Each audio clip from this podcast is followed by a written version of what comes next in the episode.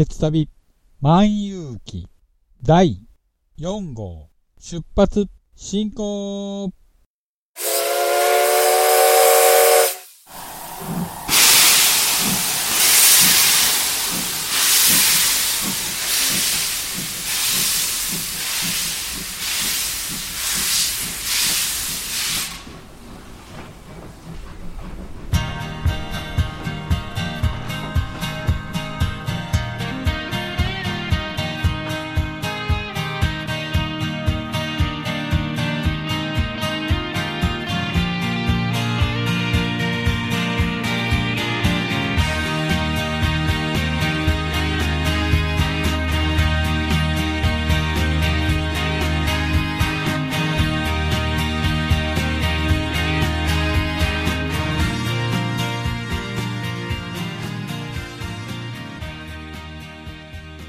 毎度ご乗車ありがとうございます。鉄旅万有記は鉄道と旅好きのしんちゃんが鉄旅についてゆるーく語るポッドキャスト番組です。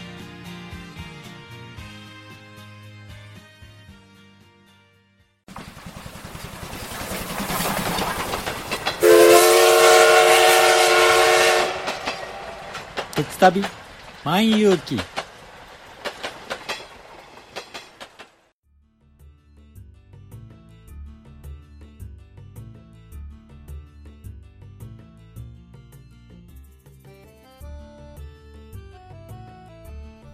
皆さん、こんにちは。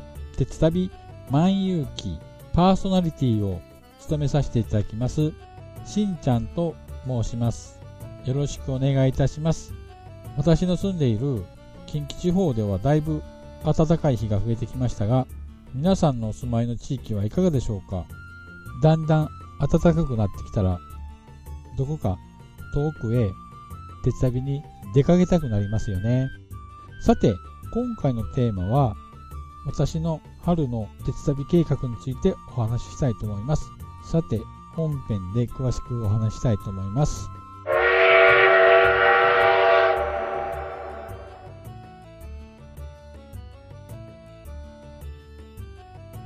では本編です。今回は私の春の鉄旅計画と題してお話したいと思います。前回でもお話ししましたが、3月14日に JR ダイヤ改正があります。それに伴い、東日本大震災以降普通になっていた常磐線が鉄道で全線復旧します。ようやく特急日立が東京から仙台を1日3往復します。そこで常磐線に乗車しに行こうという計画を立てています。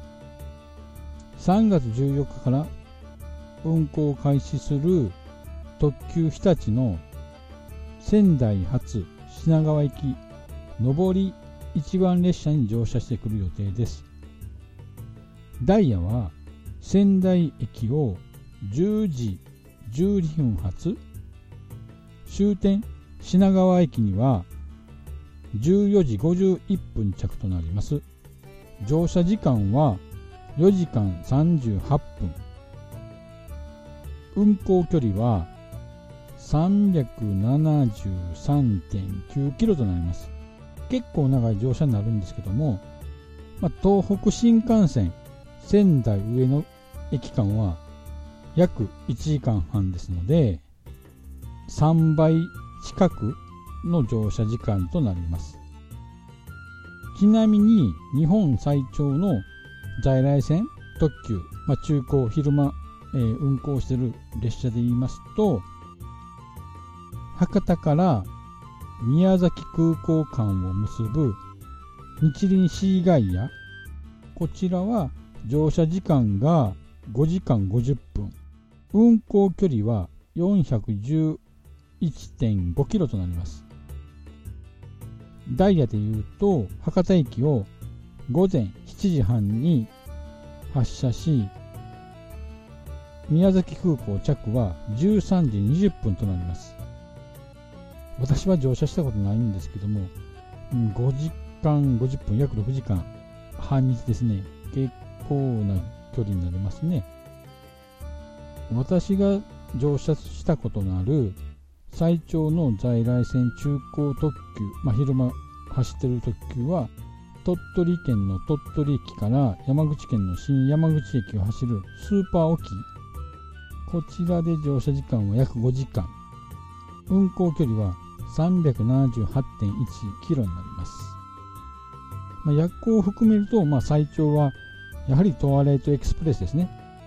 大阪札幌間を運行していたもう今はないんですけども、えー、夜行寝台列車で上りの札幌発大阪行きでしたら、えー、乗車時間は22時間48分約23時間、まあ、運行距離にすると1万5000飛んで8.5キロ、まあ、もうこんな列車は今はもうないのでいずれまた活してくれたら乗ってみたいと思うんですけどもなかなか難しいでしょうか。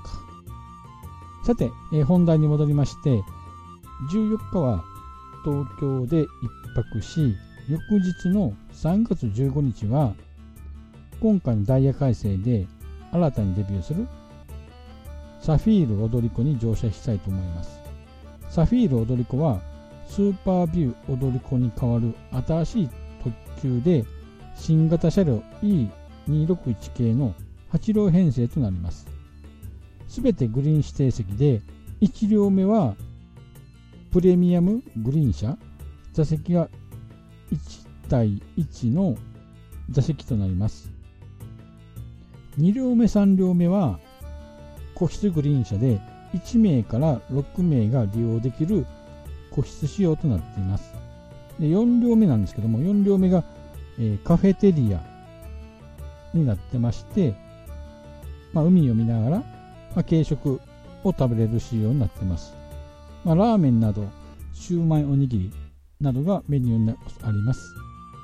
で5両目から8両目までは、えー、グリーン車指定席となっておりまして、こちらは2列と1列のシートとなっております。今回私が乗車するのは、土日祝日に運行する臨時便の新宿発の列車に乗車予定です。こちらは新宿駅を12時25分発、終点伊豆急下田駅には15時30分着となります。乗車時間は3時間5分で、運行距離は173.9キロとなります。今回の鉄旅の主たる目的はこの常磐線特急日立乗車とサフィール踊り子の乗車2つなんですけどももし時間があれば他にも乗ってみたい路線列車があるので詳しくは次回以降の配信にてご報告させていただきたいと思います。今回はここまでにしたいと思います。ではエンディングです。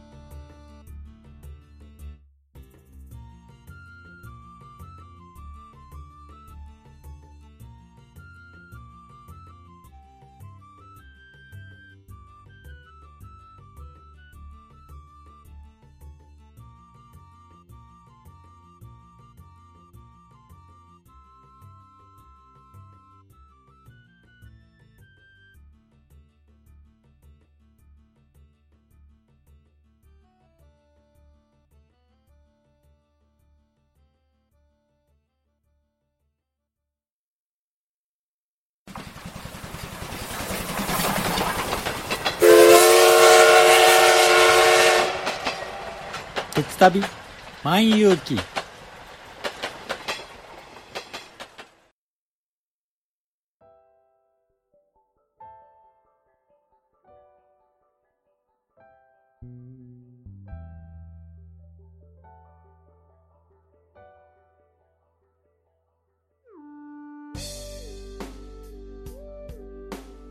ではエンディングです。今回の鉄旅万有記いかがでしたでしょうか？これからだんだん季節が進むごとに春らしく暖かくなってきますけどもそんな時はぜひ鉄旅に出かけてみてはいかがでしょうか。さてここでお知らせがあります。この度ポッドキャスト番組の鉄道ニッチトークという番組にゲスト出演しました。パーソナリティのタロケンさんとは2時間ほど鉄道談義に花を咲かせました。2時間と長丁場なんで前編後編と2回に分けて配信されるようです。前編はすでに配信されているようですのでリンクを貼っておきますのでもしよかったら聞いてみてくださいね。さて今回はここら辺ということでおしまいにしたいと思います。では次回お楽しみにしていてくださいね。失礼いたします。